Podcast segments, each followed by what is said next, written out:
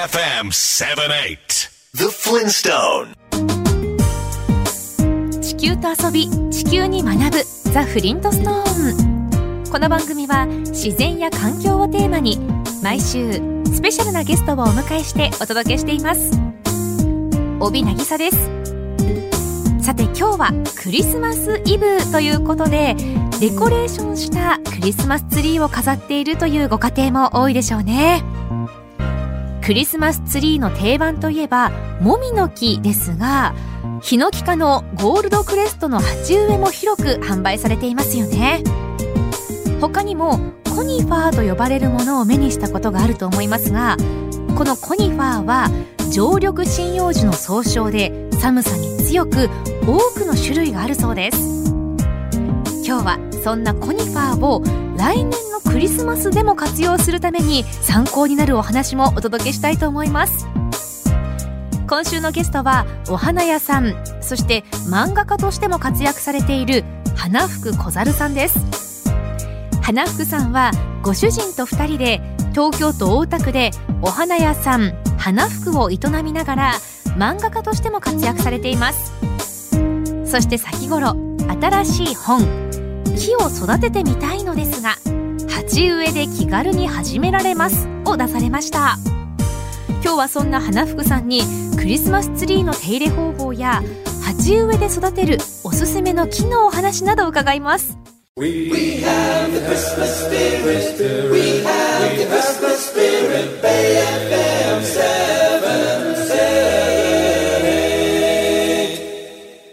ベイ FM から帯渚がお送りしているザ・フリントストーン。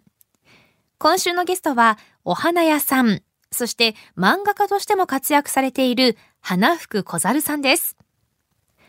もともと会社員だった花福さんはご本人曰く近所にお花屋さんができてそこに通っているうちに結婚することに。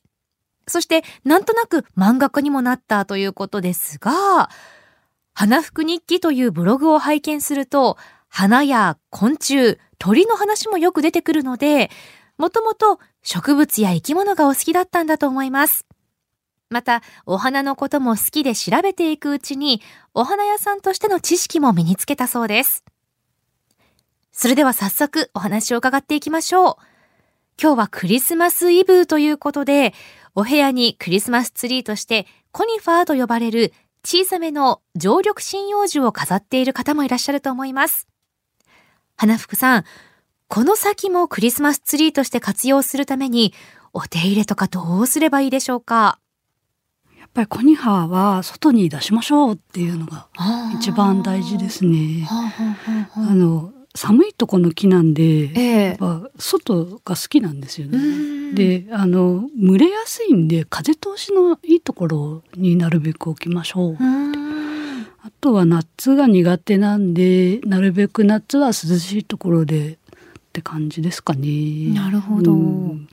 ちょっとコニファー、うん、難しいところもあるので、ああ、そうなんです、頑張りましょうっていう。もうじゃあ、根気。本本気あの まめに見てあげるって感じで、水やりとかその世話はどういうふうにしたらよろしいですか？水やりは基本的に乾いたらあげるって感じで、はい。夏パリパリになりやすいんで、ええ。すごいあの35度以上とかの時は朝と夕方とはかちょっとこう見て2回やったりとかしてあげた方がいいかもしれないです。猛暑の時が一番枯れやすいですよ。成果を長持ちさせるコツあってあったらぜひ教えていただきたいんですけど。やっぱり水を毎日変えましょうっていうのと、うんうんあと花瓶を洗うのと、はい。あの茎のぬるぬるしてるとこ、ええあそこを洗ってはいほ。しいです。ぬるぬるを取ぬる。るぬるを取って、うんうんでちょっと切り戻す。うん。斜めに切るんでしたよね。そうですね。うんうんうん。あのよく水切りしましょうっええてものの本に書いてあるんですけど、割しながとらやってます。割となんか空切りでもあ大丈夫。そうなんですか？だだやるやる気があったらはい水切りがいいと思うんですけど、ええなんか面倒くさかったらそのまま切ってすぐ刺しとけば大丈夫あそうなんですね。なるほど。それよりはなんかちゃんとあの水を変えるっていうのが大事ですね。で変えるだけじゃなくてちゃんと花瓶も髪もゴシ洗いましょう。はい。はい。Catch your motion on Bay FM 78. The Flintstone. ベイ FM から帯渚がお送りしているザ・フリントストーン。今週はお花屋さん兼漫画家の花福小猿さんにお話を伺っています。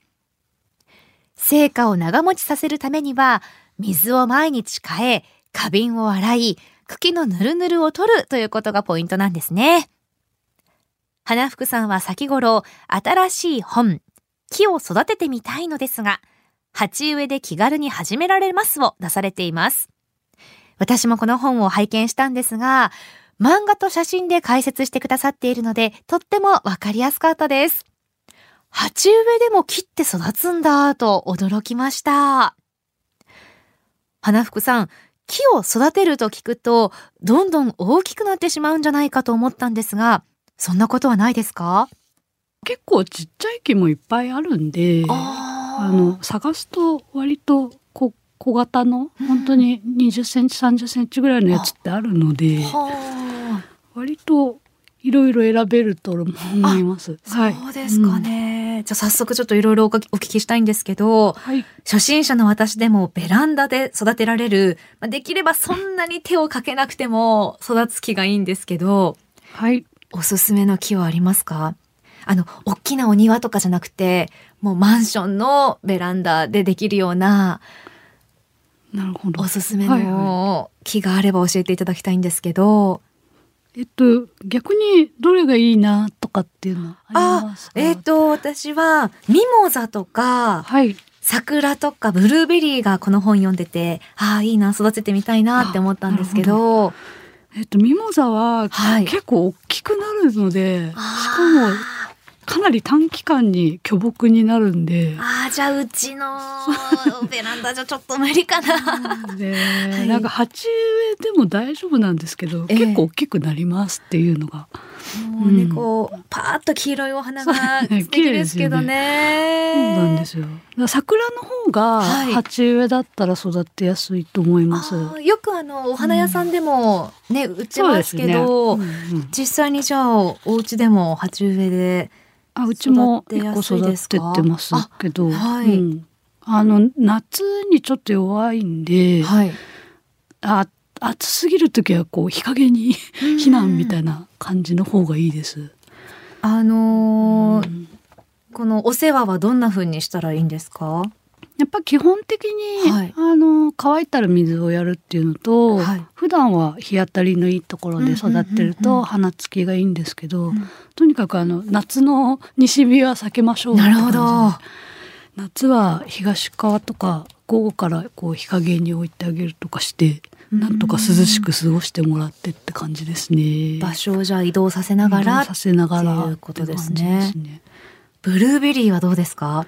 ブルーベリーは、はいあの2本ないと受粉しないあの異品種同士の受粉なんで、はい。あの2本ないとダメだと場所を結構取るので。一本だけだと と実がならないってことですかならないんですよね。ええまあなるのも最近あるんですけど、ええやっぱ 2, 2種類あった方がなりがいいのではそうするとやっぱりね場所を置く場所がね。2本分いるので、うんあと結構こう広がる樹形なのであのかスペースを取りますけど大丈夫ですか？みたいな。じゃあ却下です。ダメだ。もうちょっと広いお家に引っ越してから。桜結構盆栽とかあるんで、はいええいいかもしれないですね。なるほど。うん Feel the breeze with the pleasure of music. Bay FM 78. The Flintstone. ベイ FM から帯渚がお送りしているザ・フリントストーン。今週は新しい本、木を育ててみたいのですが、鉢植えで気軽に始められますを出されたお花屋さん兼漫画家の花福小猿さんにお話を伺っています。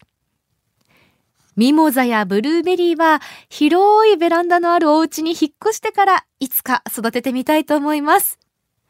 花福さん、他におすすめの木はありますか？私的には、はい。おたふく南天とかすごいおすすめなんですけど。おたふく南天はい。えっと南天の、はい。南天わかります？南天よくお正月とかに赤い実があこうなってるやつなんですけど、はいはいあれの仲間で、うんうん。もう実はならなくてちっちゃいやつがあるんですよおたふく南天って。ほんほんほんあ今写真見せていただいたんですけど。あ真っ赤に紅葉してて。綺麗なんですよ、ね、葉っぱは綺麗ですね、あん。ま巨大化しなくて、はい。そんなに剪定しなくていいので、うんうんうん。育てるのはすっごい楽なんですけど、はい。なんか花とかはちっちゃい地味なのしか咲かないんででそこがつまんないかもしれないんですけどら楽さを取るならああいいですまた福南店っねていう感じですかね。しかもこんなに真っ赤に綺麗に色づくんですね。冬場。冬場赤くなりますね。夏場とかその冬以外は緑なんですか？緑です。はあ。結構年間通してこう灰色の変化があるんで、はい。それを見てこあ。う楽しむっていう感じで。色がどんどん変わるんですね。ますね。えー、面白いですね。結構あのビルの植栽とかえにええ。地味に植わってるんで。え、そうですか。こう見見てるとありますよ。あじゃあ意外と近くにいるかもしれないです。ね、そうですね。へえあじゃあ育てやすいということ育てですか。やすいです。うんうんうん。であと花を見たい場合は、はいアザレアとかがアザレア。アザレアえっとツツジの園芸種なんですけど、はい。花がすごい派手でフリフリしててあ可愛い。本当ですね。華やかですね。ね。ひらひらひらっとしててね。華やか、うん。えー結構あんまり大きくなんないんで育てやすいですね。あうん。これいいですね、うん。とっても華やかですね。ちょっと寒さにやや弱いんですけど、はい。こう関東の東京とか千葉だったら全然問題ないので、はい。まあ軒下入れるぐらいで冬、うんうんうんうん。まあ、あとは普通に日当たりのいいところに置いとくとよく咲きます。へえ。3月から5月ぐらいに咲きます。あいいですね。綺麗、白ピンク赤といろんな色があるんですね。結構花色とか形もいろいろあるんで、はいはい。選ぶのが楽あしいっていういいですね、Bay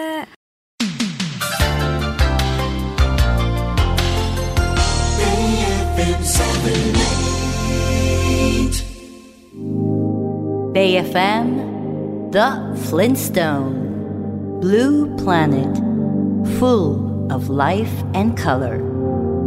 Our home, Mother Earth. ベイ FM から帯渚がお送りしているザ・フリントストーン。今週はお花屋さん、そして漫画家としても活躍されている花福小猿さんにお話を伺っています。私今家でええ。コンシンネって、コンシンネ。はい、ツンツンした はい葉っぱのあの木を育ててるんですけど、ええ。もう枯れていく一方なんですけど、どうしたらいいんでしょう？本心では葉がすっごい落ちやすいので落ちます。落ちますよね。なんかどんどんどんどうん。葉が落ちて、もうなんかん。薄くなってっちゃって、あどのうしたらいいんでしょ暗いと特に落ちやすいんでまず明るいところに移動してほしいですね。う。どうですか？ちょっと日当たりが一番いい場所には置いてないです。あちょっと日当たりのいい方に寄せてあげるとちょっといいかもしれないです。水もすごくこまめにあげてるんですけど、水ははい。室内のやつってそんなにあげなくても大丈夫なんで、あげすぎてるんですかね。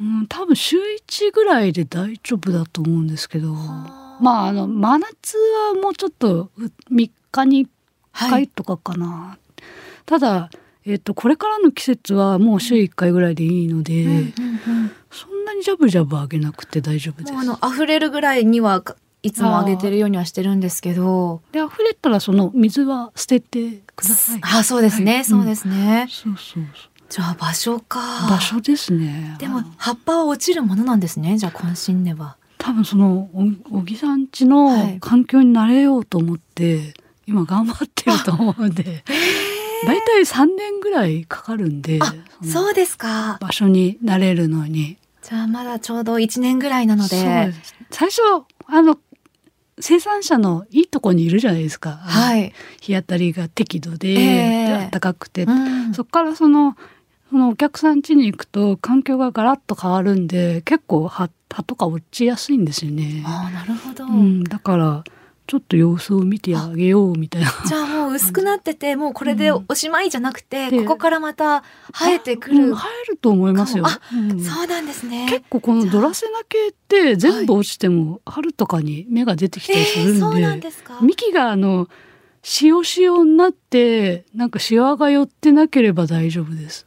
わかりました、うん。ちょっとチェックしてみはい。ます、、ちゃんとこう硬い幹だったら大丈夫です。柔らかい幹だったらどうもうどうしたらいいんですか？そこから硬くなることはありますか？いやないです。なっちゃうとダメなんでちょっと触ってみてしっかりしてるかどうか。わかり見ました。あー柔らかいかもな。どうだろう。ちょっとでも結構切りす戻すと下から出てきたりするんで、はい。あのそんなに諦めなくて大丈夫。です。うちに来てほしい花福さん。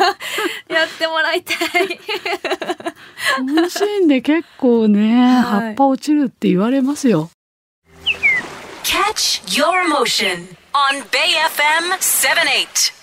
The Flintstone. ベイ FM から帯渚がお送りしているザ・フリントストーン。今週はお花屋さん兼漫画家の花福小猿さんにお話を伺っています。我が家の今新年は環境に慣れようと頑張ってくれてたんですね。インタビューの後に早速帰宅してからすぐ今新年の幹を触ってみましたが、硬かったです。なので諦めずに新しい葉っぱを待ちたいと思います。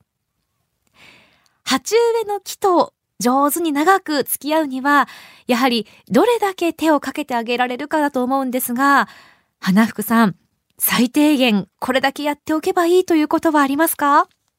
そもそもめんどくさいもんだっていうのを前提で、はい。なんかあの毎日何回もこう見てあげるのが一番大事かなっていう感じですね。植え替えとかあは、植え替えはやっぱ、うん、時期があるので、はい。やっぱり基本的にこれから伸びるぞっていう時期の方がいいので。そういう時にやってほしいですね。うんうんうんって言いつつなんか結構私仕事柄結構一年中植え替えとかして してて割と平気だったりするんですけど、あのなんかオフィシャルではなんか春にしましょうみたいな言ってます。そうなんです意ね。外と平気ですよ。へーあのーじゃあ、その水やりは大事だって聞きますけど、ん冬はじゃあそんなに、そうです。水物にもよるよるんですけど、はい観葉植物はそんなにジャブジャブやんなくて大丈夫です。ううんんただあの外出しのやつは結構乾燥するんで、その辺は塩梅を見てみたいな感じで。うん。寒さ対策のコツとかって、わあやっぱ家の中入れうん。て家の中の風通しが悪いとはい。肌にがであのなんかベタベタしたりとか、はいはい。虫がつきやすいんで風通しとなるべく明るいところうんうんうん。ですね。やっぱりこの日当たりのいい窓辺とか窓辺。窓辺もよしあしでなん。うんか観葉だとなんかそんなに強い光が好きじゃないのもいるのでうん。ちょっとちょっと離すっていう。か窓からちょっと離して明るいところみたいなのが。で邪魔なんですけどね結構ね。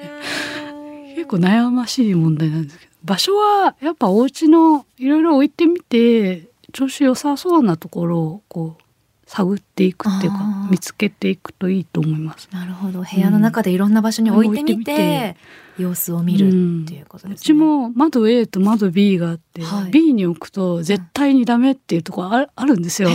置く場所がなくてすごい仕方なく置いてたりするんですけどうん。時々こう家帰ったりとかして。この放送を聞いてはい。鉢植えで木を育ててみたいって思ったリスナーさんにはい。アドバイスがあればぜひお願いします。あぜひチャレンジしてみてくださいあの長い目で見てほしいですあの3年ぐらいやってみるとだんだんこう付き合い方が分かってくるんで最初の12年はもうなんか多分あんまりお互いによく分かんないと思うんで長い目で育ててほしいです。Feel the breeze with the pleasure of music. Bay FM 78. The Flintstone.